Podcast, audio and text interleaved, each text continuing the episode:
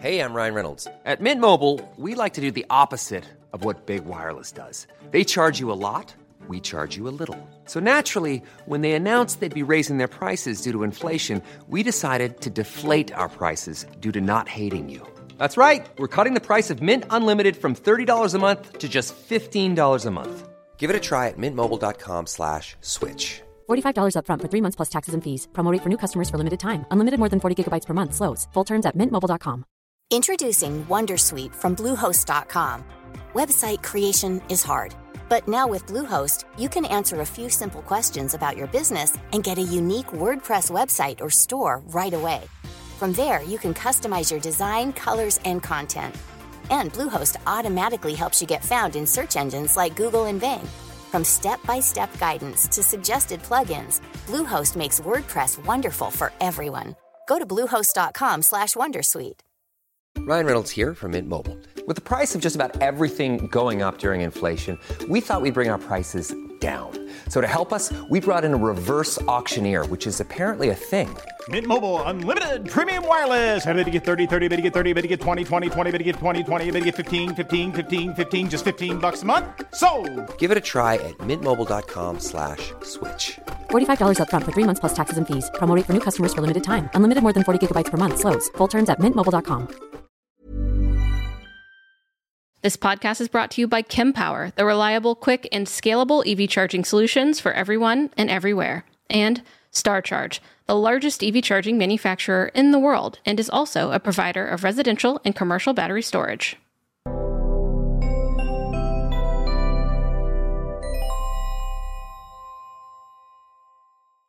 Hello, and welcome back to the Out of Spec podcast. You join me, your host, Francie, Kyle from Out of Spec, of course, and our special guest, a self described longtime listener, first time caller, Brian, who is also an EV enthusiast. So, welcome, guys. I appreciate you taking the time today, and I hope you have been enjoying the winter holidays so far. Yeah, so far so good. Uh, thrilled to be with you guys. Uh, like I said, been following what you've been doing for a while, and uh, happy to participate here. Yeah, we're really happy to have you. So uh, I was happy that you reached out as well because you're not only an EV enthusiast with um, a nearly Kyle Connor sized approach with five EVs at home, but you are also the owner of a Fisker Ocean One, which is a topic that we have been hoping to cover a bit more on the out of spec channels lately, especially from the owner point of view. So before we dive into Brian's experience with his Fisker Ocean One, I wanted to describe a little bit of Fisker, which we do in our other Fisker episode as well. But just to give a little bit of a background, because it's not a super, super well known EV automaker. So the company was founded in 2016 by Henrik Fisker. It's an American electric vehicle company, and Fisker Henrik has a an interesting background that we won't go too deep into, but it does make the exploration of this automaker a little bit interesting because he does have a lot of experience here, you know, challenges, failures, and then coming back at it again. So he gained a lot of recognition for his work at BMW. He later joined uh, Aston Martin as well as its design director, and then eventually co founded Fisker Automotive in 2007. And they aim to make you know, really high performance luxury plug in hybrid EVs, but all of that ended in bankruptcy, unfortunately, in 2013. But it didn't stop him, as we all know, and he went out went on to fund, not fund, but found, maybe fund too, Fisker Inc. Like I said back in 2016. So that is leading us to where we find ourselves today. And the Fisker Ocean One was originally unveiled back in 2020 at a CES show, at the CES show, and now we're finding them on the roads finally, or in Brian's garage. So, Brian, as you told me, us, you own a handful of EVs. So, what made you decide to add the Fisker Ocean to your lineup? Yeah, so it, it was just a, a, family demand, really. Um, before I get into that, let me just give you guys a super quick walkthrough of my journey um, to be an EV owner, because uh, I think that context will definitely help. So I think the caption for this story is that we're we're great at acquiring them, but unlike Dave and Kyle, we're we're terrible at getting rid of them, right? and I think part of the issue is the names that we come up with for our cars. Uh, for us, it started with the, the Model S, right? And uh, this goes back to 2013. We took delivery of our Model S, first Model S, Kyle, you'll appreciate this. It was brown, right? Brown was only built for Yes. maybe six to eight months. The original brown, so rare, so cool. and it was a 60, right? So it was a brown 60 sitting on 22s, Hell right? yes. With, with with all the other options. Um, I called it Chocolate Rain, right? So that was the name of that car. And uh, my brother was the one who convinced me to uh, go ahead and get the brown, and it was such a good decision. It was unique, very very quickly, and um, that's where our journey started. Uh, we bought that car. It was more money. It was in the 90s in terms of price, more money than I'd ever spent on a car, obviously, uh, at that time. Absolutely loved it. Drove it for about 18 months. And then they came out with the dual motor, right? And um, I decided at that time, you know what? I'm going to sell this car to my brother. And because these things are essentially computers on wheels, or smartphones on wheels, I'm going to try leasing, right? Because I'm going to want a new one every few years. And so we leased in 2015 an 85D. Um, I did not go for the 21s because during my ownership with Chocolate Rain, we bent and cracked a wheel. Um, and I wasn't aware of this until I started losing air consistently every day and um, it was 2500 bucks to replace one of those 21s plus i didn't know at the time that 21 is kind of an odd size for wheels at least at that time it was. And so tires were super expensive. I could have bought 22s for less than what i was paying for the 21s anyway long story short we leased um, at that time it wasn't called midnight silver. It was some sort of a gray right? So i called that one Smokey the beast. And um, had a great experience with that. Um, at the end of the, the lease period, however, um, actually before that, that was in 2015. The following year, we got a call from Tesla that our Model X, which we had ordered, um, was ready. So we went, we picked that up. That was now my wife's daily driver. So 2016 six seater 90D on 20 inch slipstreams, right? We did not go for the larger 22 inch wheels on That was that like one. the full road trip spec back then. That was the longest range with the most aero wheels. 5,000 pound towing capacity, um, which we did use that to tow our camper, which I'll come back to in a second. So at that point, we had Smokey the Beast, and we named, oh, the Model X was titanium, which was also a color Right. they only built for a short amount of time, right? So it was super unique. Uh, we still have that car today. We actually just moved it up to Cape Cod, and it lives there. Um, but absolutely love that. That was my wife's daily driver, like I said.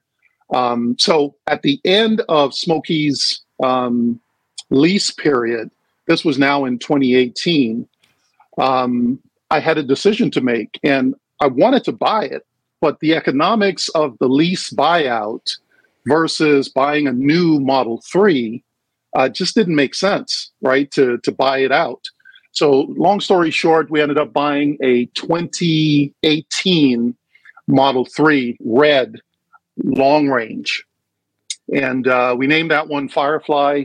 But to bring this back to your question, Francie, uh, we've had that Model 3 since brand new in, in uh, 2018. And we ended up uh, this past August handing it off to our youngest child um, once she got her license. Um, she's in early college, so somebody needs to drive her to and from school every day. And so it was great that she passed her driving test literally the Friday before school started on Monday. And so that's her car. And so we've been planning, you know, what are we going to get my wife to replace that? And I saw the ocean a couple years ago, and um, you know, the story of the car uh, using so much recycled materials from the ocean, right? Um, and some of the unique features that it had. Um, that was going to be the car for my wife once we gave um, Firefly to our daughter. However, I had also put in an order for uh, a Rivian R1S. and um, we got the call from Rivian earlier this year. And um, last year, I took the step to lock in both our Rivian as well as our um, Fisker orders, right? So that uh, we would qualify under the transition rule to get the tax break, right? That's $7,500 per vehicle. Um, so I went ahead and did that last year um, so that we'd be in a position to do that should we take delivery. And in May of this year, the Saturday before Mother's Day, we flew out to Normal and uh, they picked us up at the airport in an R1S and uh, drove us to the factory, gave us a tour. Um, what I didn't include there is the fact that we went ahead and switched our reservation from an R1S to an R1T because we realized that Kaya was our youngest. She's on her way out. She's driving herself. She's going to college next year. We don't need three rows. And when we looked at all of the utility and storage within the R1T, it just seemed to be a much better fit. And the only thing I regret is not making that decision early enough to get one of the launch editions. Right, we ended up not getting the launch edition with the uh, auto tonneau cover, but um, we got the silver spec with uh, 21 inch road wheels. I literally took the aero covers off, Kyle, right at the factory.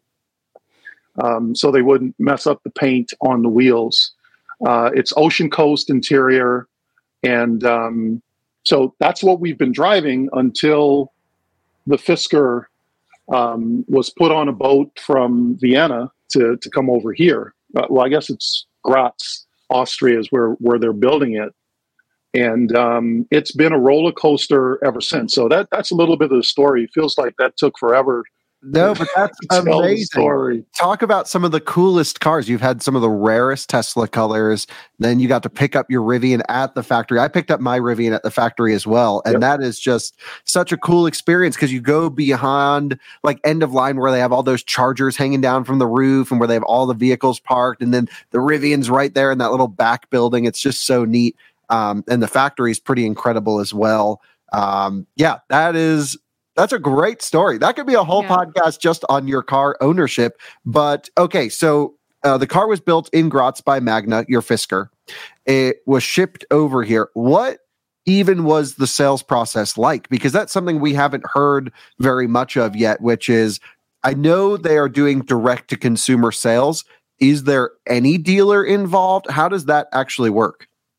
Yeah, there's no there's no dealer involved. It's very similar to the uh, Tesla and Rivian processes in terms of everything is handled online. Um, there was a human introduced to the process called a uh, vehicle admin, right? Once your vehicle is built and sort of put on, put in transit, right, on the boat, um, you get a vehicle admin who is there to help you navigate the buying process, right? So everything from you know, starting to pull together a proof of insurance. If you're going to do financing, Fisker does work with, I think Wells Fargo is their financing partner, right? To um, to do financing, we did not use their financing, um, so we didn't go down the path with them on that. But the vehicle admin essentially takes you from that order official ordering process all the way to um, delivery, right? And then after delivery, we actually have a, I guess you can call it a customer representative. So I actually have a person that I can reach out to and call uh, or email if I've got any sort of post sales, in which case it would be service related um, questions or, or concerns. In addition to Fisker having set up uh, a, a 1844 Fisker 1 is the number, right? And that is for only those owners who've actually taken delivery, right? So if you haven't taken delivery yet, uh, they typically will route your call out of that queue for Fisker One into more of a general customer service number. So that's been the experience. But I got to say, the most painful part of this process is between the time, because it takes a, a couple of weeks to get across the ocean in our case, the port of Baltimore is where the vehicles came in, right? And they've got to clear customs, which seemed to take an inordinate amount of time. Felt like it took almost three weeks to clear customs.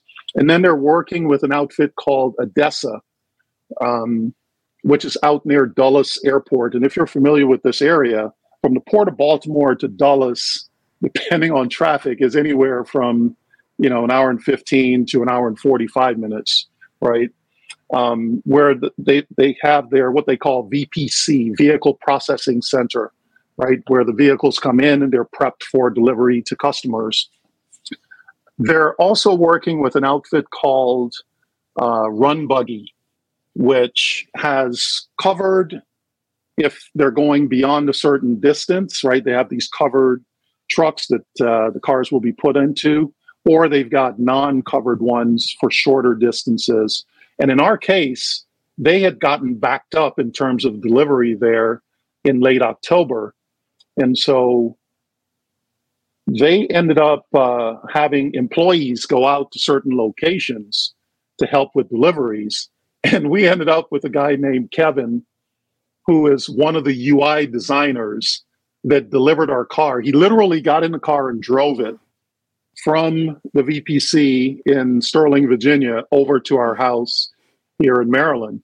And um, it was really cool because you got a UI designer doing the delivery and we recorded an hour long video that I shared with another friend on YouTube where Kevin is walking us through the UI, which he mm. played an integral role in designing. That is so, so that was cool. our delivery experience. That's amazing. That's so pretty nice. But okay, so did they? Did, so I've seen Rivian and others who offer home delivery, Lucid, etc., where they put them on the back of a truck, like one of those Carvana rollback things, yep. and bring it. Is that how they delivered your Ocean, or did they drive the vehicle the itself over to your house?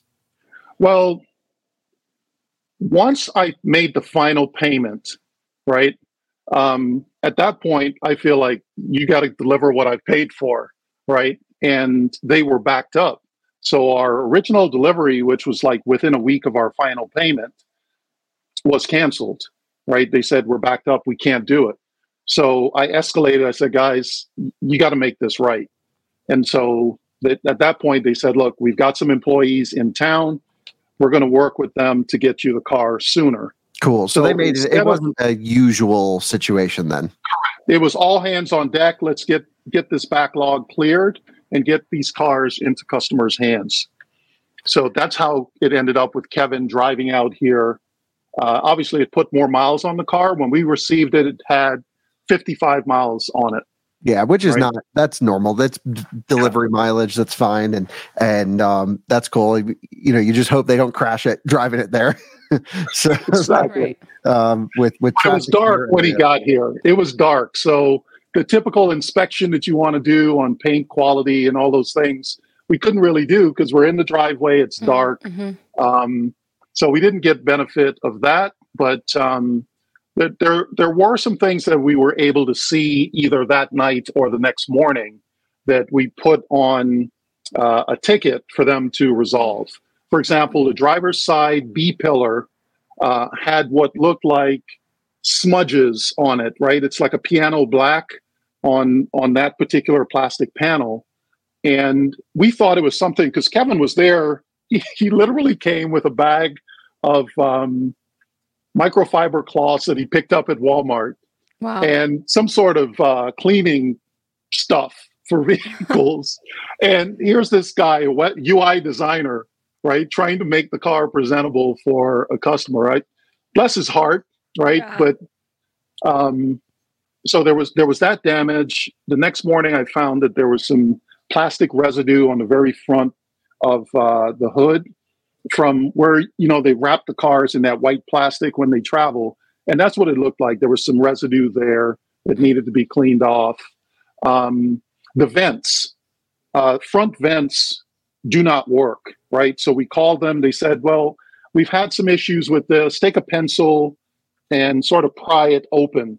Right, because the vents in this car is are controlled in the touchscreen. So I did that, and even though the vents were now open, nothing was blowing out of it. So we had the issue with the B pillar, uh, smudges on the paint from the glue residue, and we had the um, the vents not working. Right, and that but, was all taken care of through their service department, I imagine.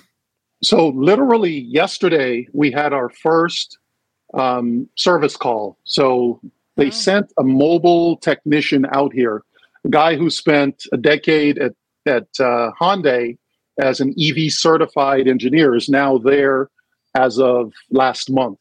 So they have three techs in this area. One of them was hired in October, um, the other two last month in November. And uh, he came out yesterday, wasn't able to fix anything, but we got a professional diagnosis of mm. yes, I need to replace that panel on the B pillar. Um, we need to send. They're they're actually opening up a service center in Owings Mills, Maryland, which I don't know, it's about 30, 40 minutes from here. Um, and they're already starting to do some work there, according to him. Um, and then I also found while he was here, there was a, a little cable with a connector on the end of it hanging down in the driver's footwell. Hmm. And he initially speculated this is literally was 24 hours from right now he was here and he was speculating that maybe that's a disconnect that's causing the issue with the front vents not working after escalating to some engineers what we found out was that that's not the issue so he ordered the part to address the vents and he found that that thing that was hanging down is the result of a missing panel mm-hmm. with a mm-hmm. light in it. That thing was supposed to connect to a light in a panel oh, no. that lights up the driver's footwell. No way. So it's literally missing a full panel. Well, yeah, under the um, driver's oh, no. or above the driver's footwell, right? Okay. You, you, you would never know it. Yeah, right? sure. Yeah, I've had the car for two months and never knew yeah. that there was a panel missing there. That's Jeez. really so, funny he ordered those three things and he'll get back to me here promised within a week so so, so what'd you do sorry francie you can go ahead but i was just curious what what brian did with it. Basically when you well, after you first got it delivery came yeah. are you does does fisker have a recommendation on a charge limit? How are you using the car? What how does that all work? Because i'm also yeah you you're noting all these things that are wrong the vents don't work but also you went on a long road trip. So you were like okay we know that things aren't perfect here but we're still going to take it out. So kyle like you we don't buy cars for garage ornaments right? We drive them. And um, in this case it was my wife's car. It already had 55 miles on it. She literally asked me she said brian please don't drive my car. I want to experience it. I want to drive it. And I'm like, come on, we gotta, we gotta, we gotta go test this thing. So literally that night after Kevin left, and by the way, he took a, a Lyft all the way back to Dulles Airport, where his hotel was. Oh my god! Um, had to have been an hour and forty five minutes at least. A- anyway, after he left, I took it out on the road for an initial drive. It's got three drive modes. You know, Earth is sort of their conserve mode, where it's just in front wheel drive, as you know, Kyle. Um, fun mode puts it into all wheel drive with a little more pep. And then there's hyper, right? And hyper feels like a Tesla or a Rivian where it's giving you the, you know, the throttle response that you expect. Um, so anyway, Francie, it ended up being maybe a, a week or so, week and a half later, um, with almost no driving on on this thing that we got ready for our, our road trip. The vehicle has a 32 amp onboard charger for level two, right? That's what I said, right? That's a miss, right? It's 2023. Yeah. This thing should at least be 48 amps. Exactly. 48 amps okay. minimum premium electric SUV here. Mm-hmm. It doesn't. That's our reality. So that's fine. In our garage, I've got two uh, 50 amp circuits. Into one of them, I have my old 2016 Model X 40 amp Tesla EVSE cable. And then I've got the 32 amp from our Model 3, right? So I bought the Lectron 48 amp um, Tesla to J1772 adapter, and that's what we're using. Well, I plugged it in to the 32 amp EVSE, and it it blinks green, indicating that it's making the, the, the handshake. Then it goes to a solid green when it's charging. In this case, it did the, the blinking green and then it went to a fault state with a red light. So it didn't like the 32 amp EVSE, which I couldn't understand. Troubleshot that for a while, couldn't figure it out. Moved to the 40 amp EVSE and it worked instantly. So we were using that to charge. Yeah, weird, right? With a 32 amp charger. Didn't make any sense to me. Now, what I've subsequently learned is that even though it was in the faulted state on the 32, if you just leave it, it eventually starts to charge. Ah, so my um, I have uh, wall connectors newer than the 40 amp unit. So I assume similar logic to the 32 amp mobile connector that you're using. And when I plug my Rivian in at home, it always faults. And then it goes to a fallback with pulse width modulation and then starts charging. So it sounds like the old Tesla UMC must communicate on a different path than the new one and the car has to fall back to communicate with it. But so so you've tried it now on the 32 amp where it'll go red, everything freaks out, and then it'll reset and charge properly. Yeah, if you look at it in the app, which is a whole other story, um, it actually says it's charging, and eventually it does charge. Now, our Rivian charged on that 32 amp EVSE just fine. I've never had a fault with the Rivian. So that's why I was concerned when we saw this with the Fisker. Um, so that was the first challenge that I, I saw. We noted it and and moved on to our road trip. Now from here, you know, we drove all the way to the end of the turnpike to I think Carteret, New Jersey, to an EVgo uh, 200 amp, uh, 200 kilowatt station, and uh, plugged in, worked fine. Um, it was kind of weird. This was November 1st that we're doing doing the road trip.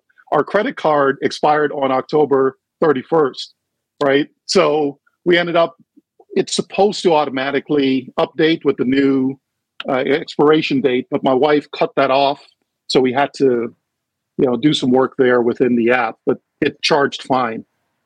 Our second charging stop was in Warwick, Rhode Island.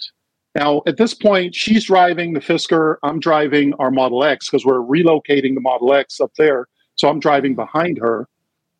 We get to Warwick with about 50 miles of range on both vehicles. She goes to the EVgo. I go to Tesla. And 15 minutes later, I get text messages from her saying, Hey, the, the car won't charge. Mm. Like, Okay, I'll be right there as soon as I'm done. Anyway, long story short, I finish charging. I go over there. She still can't get it to work, right? And my wife, like me, she's been experienced with EVs for a decade. So we called EVgo. They couldn't figure out what was going on.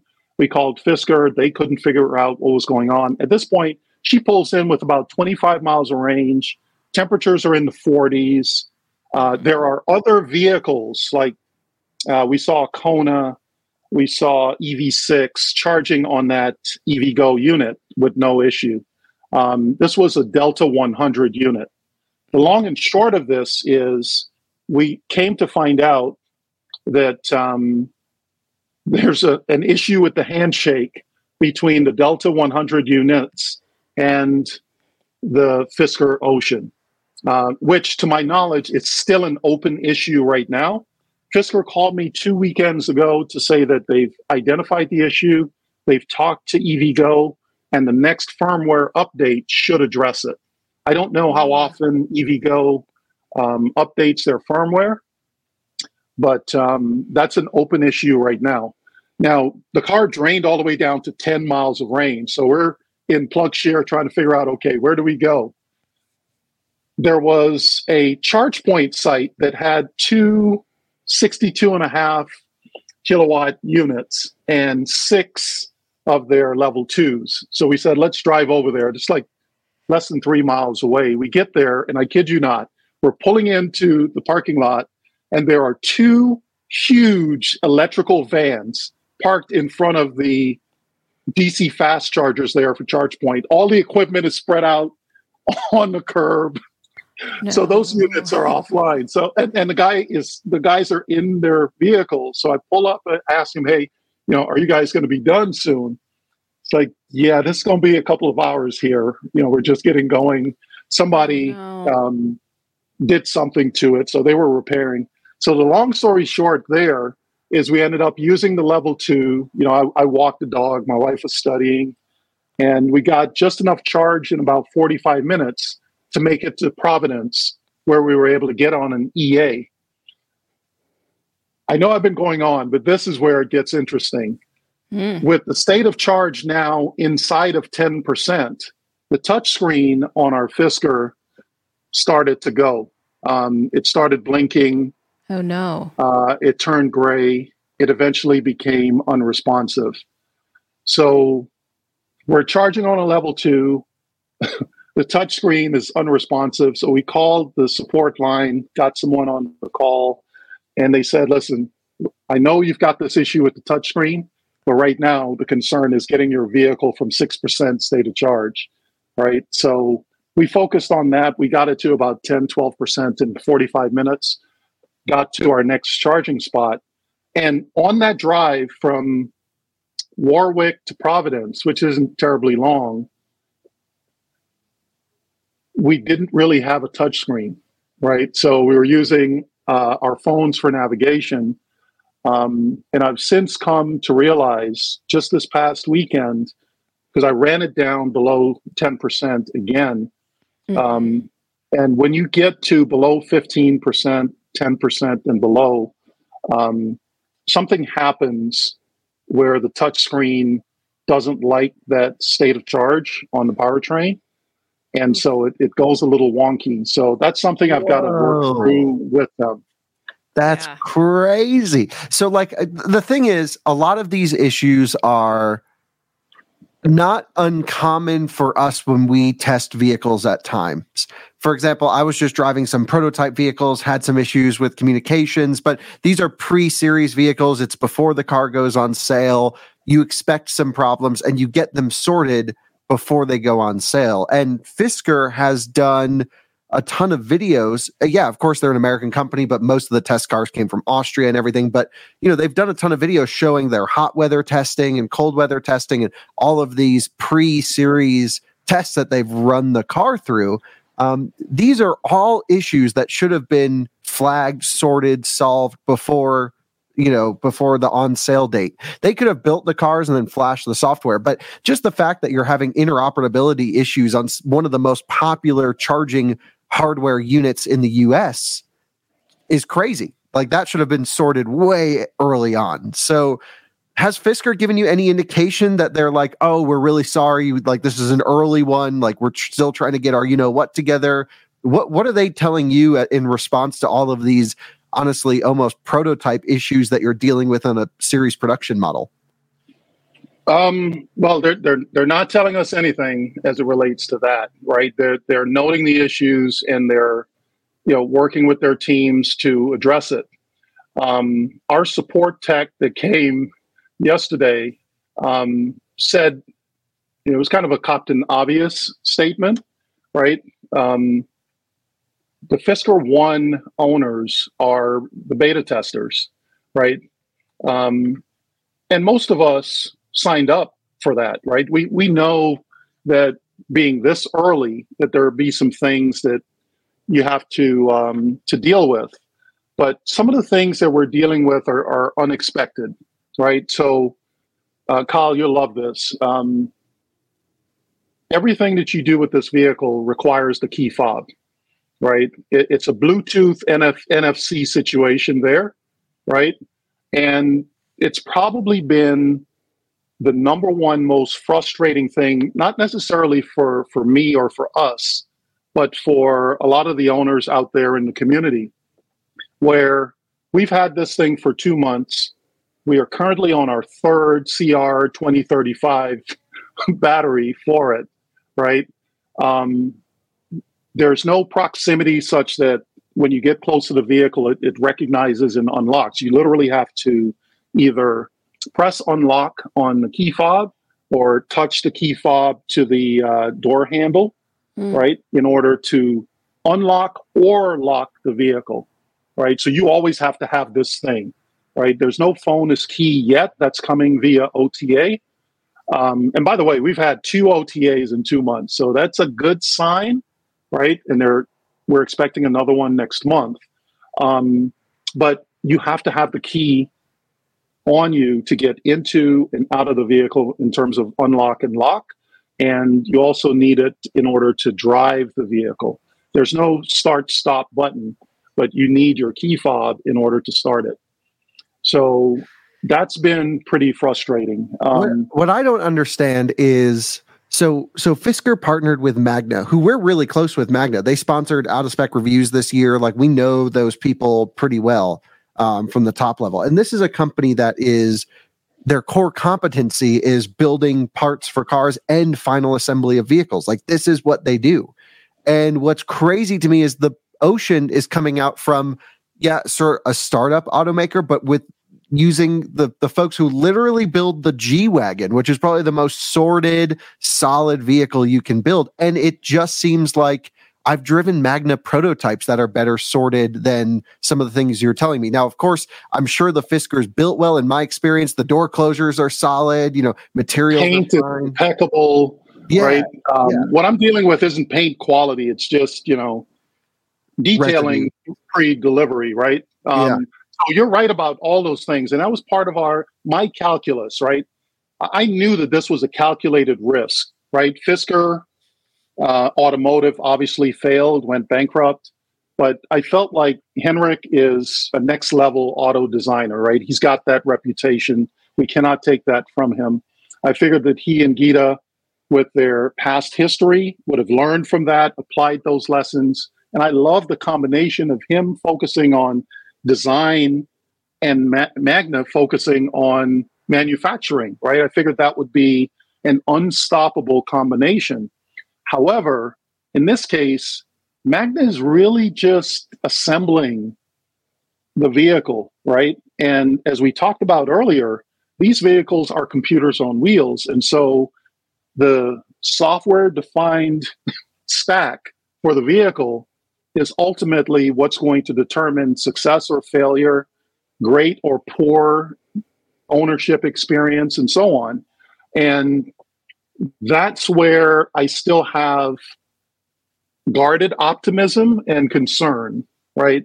In terms of Fisker's ability to execute on software, delivery at scale, right? They, they did something that was unique, which is getting homologated both in the US and I think in eight other European countries at the same time, right? That's a big deal. That's hard to do right? So you need to have your logistics stuff in order in order to deliver at scale across those markets as well as to provide support for owners across all those markets.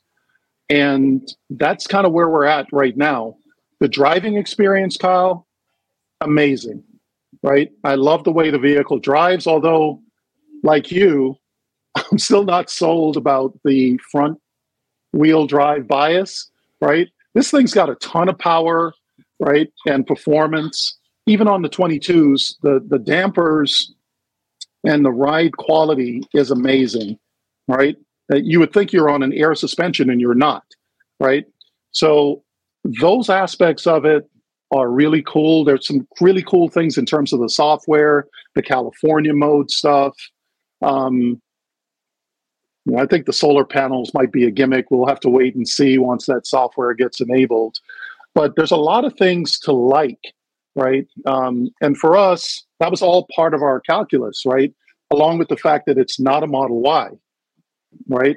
We wanted something different, but execution on software, delivery, and service is the big question right now that um, I think all of us as owners, as well as the market, um, are waiting to see. The so good there's news, an opportunity for them. The good news is all of this can be sorted. I don't think there's like any inherent component in your vehicle per se, at least from the outside looking in, that seems to be like a physical limitation of what you're experiencing. It all seems to be software bugs, glitches, uncontrol logic. Obviously, you have a missing panel, but that'll get replaced, I'm sure.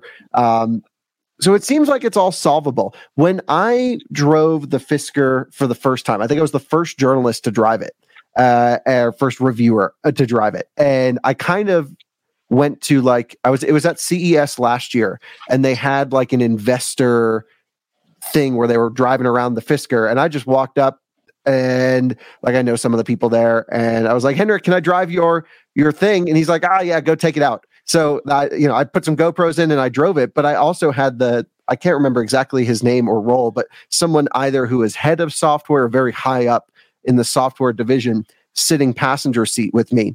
And my impression, and you know, I'm lucky enough where I get to meet a lot of people at different car companies responsible for different components of their vehicle.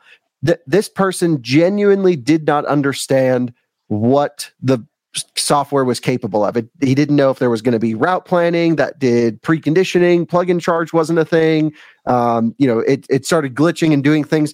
But I thought, okay, it's still early days this is a you know six months at least from start of series production. There's some time to dial all this in. And it seems like my impression is uh, the build you know the magna stuff i do think magna you know overextended themselves on this cart. That was a big risk for them to to take to do this one. And i think maybe they went a little bit too hardcore trusting into fisker uh you know sort of after some other issues. But it the the um the thing is the the software just needs to get so much better so quickly and i'm not sure there's anyone there that has given you or me or owners confidence that they can actually pull this off. Uh, and so you know here you are with a very expensive vehicle in your driveway and many other owners that i'm sure will be listening to this that where, where's fisker saying hey we know we got some issues. Hey we know these things are coming but like here's actually what we're working on. Not just it'll be fixed in the next firmware update, but tell us what the issues are, tell us what's going on, and then tell us how the fixes will work. It seems like communication, at least from our side, trying to talk to their press people is like you're on the list to drive one. We'll let you know when a car is available. And what that sounds like to me is we'll let you know when we have a software update and then we'll send you a car. I don't know. What's what's your impression of what fisker could do to kind of fix this and they need to fix it quickly?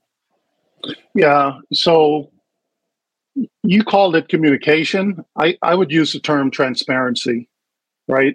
Um, there hasn't been enough consistent, transparent communication, right? Um, not only are, are many of us early adopters in terms of plunking down hard earned money on the vehicles, uh, many of us are also investors, right? So we're all in, right?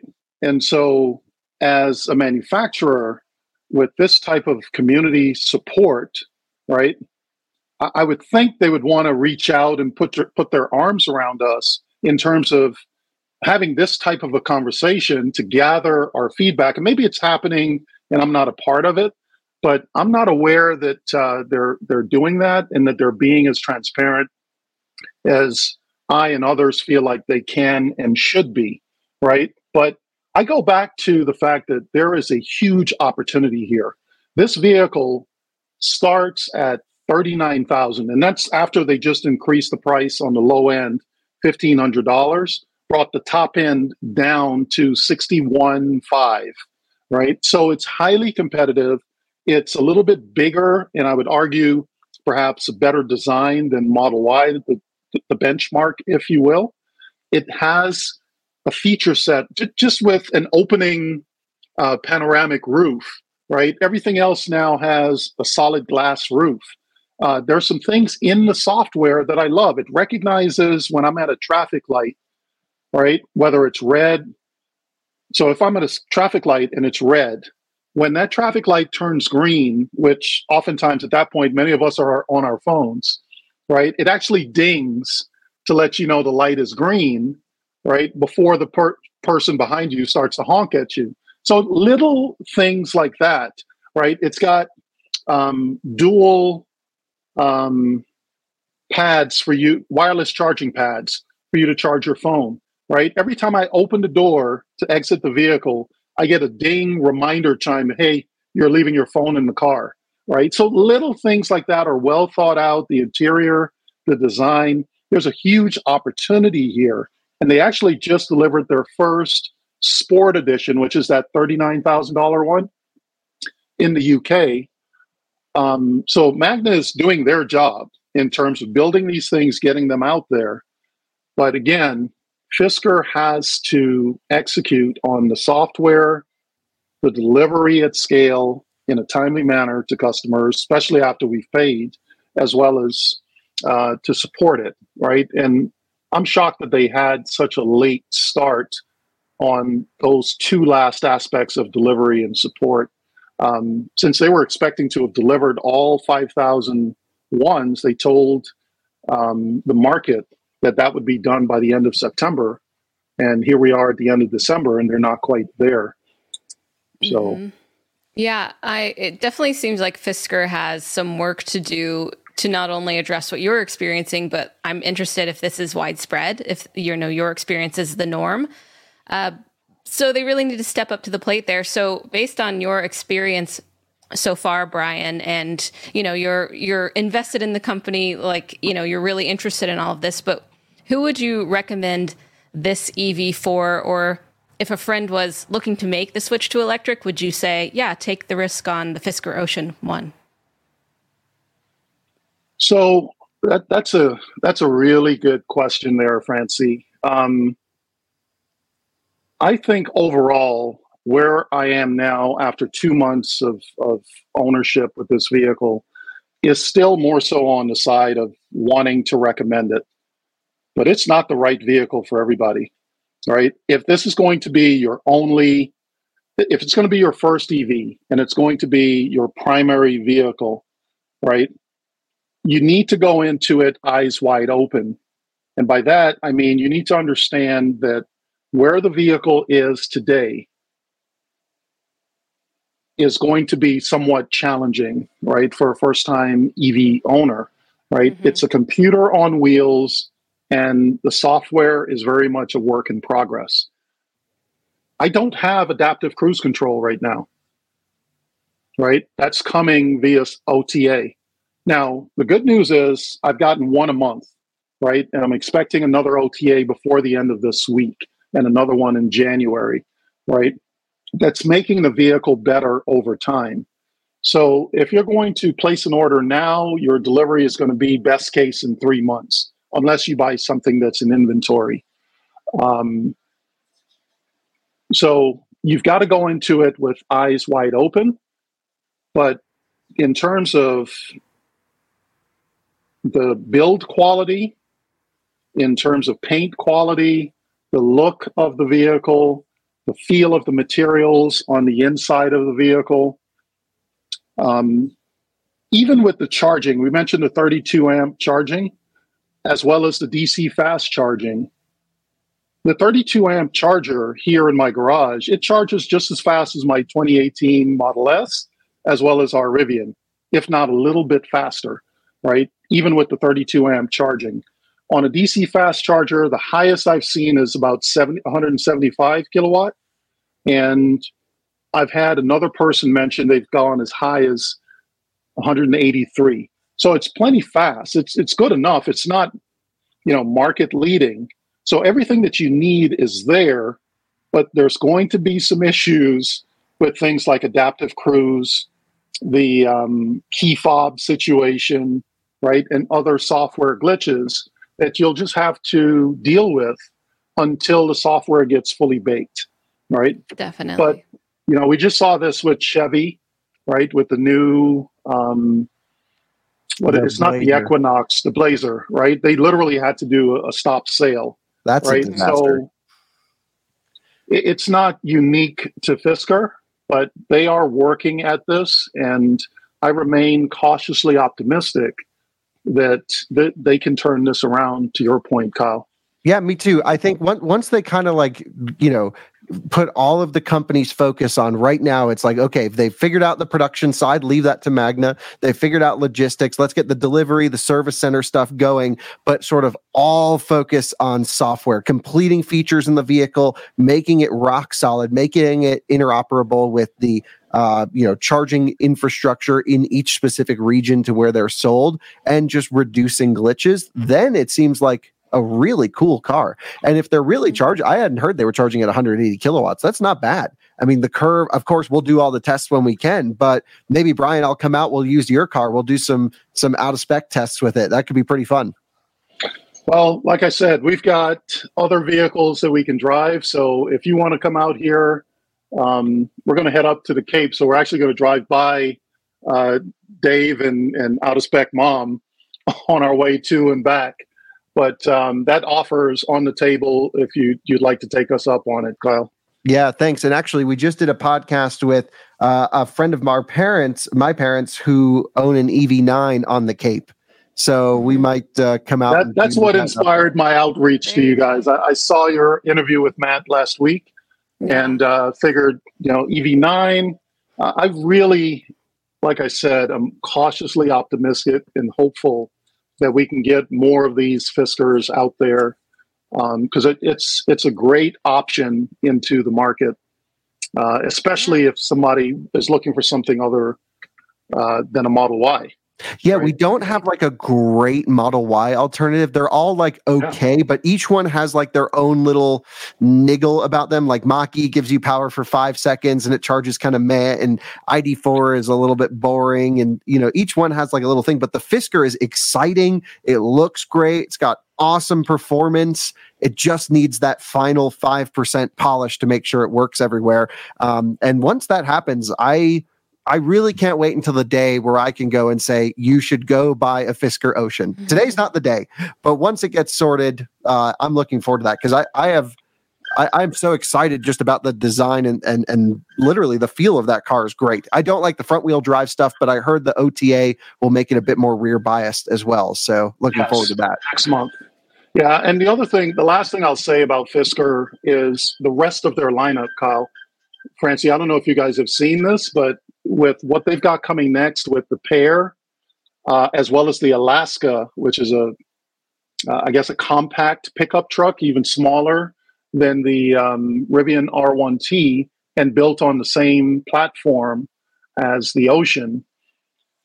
There's such an opportunity in front of them if they can execute, right? So yeah, definitely the potential is there, and it would it would be really fun, Kyle, if you could do a bit of EV EV listener hopping, just hop around borrowing. Yeah, if anyone's got a Cybertruck, let me know. yeah, there we go. That'll complete it all. Yeah. But Brian, thank you much, so much for your generosity in offering up, you know, to t- tell about your story, to even let us take your Fisker Ocean One out. And it was really interesting to hear your experience from, you know, the good to the bad. And it'll be interesting to see what Fisker does next. Like Kyle said, it's kind of a work in progress here. But yeah, I really appreciate you coming on to the Out of Spec podcast. Thanks for having me. Hopefully, you guys and, and the audience found this uh, um, objective and helpful. Yeah, me too. Yeah, let us know, uh, audience listeners, if you have any questions, put them in the comments and we'll try to get you answers. So thank you again, Brian. Thanks, Kyle, for joining me. And audience, we will see you next time on the Out of Spec podcast.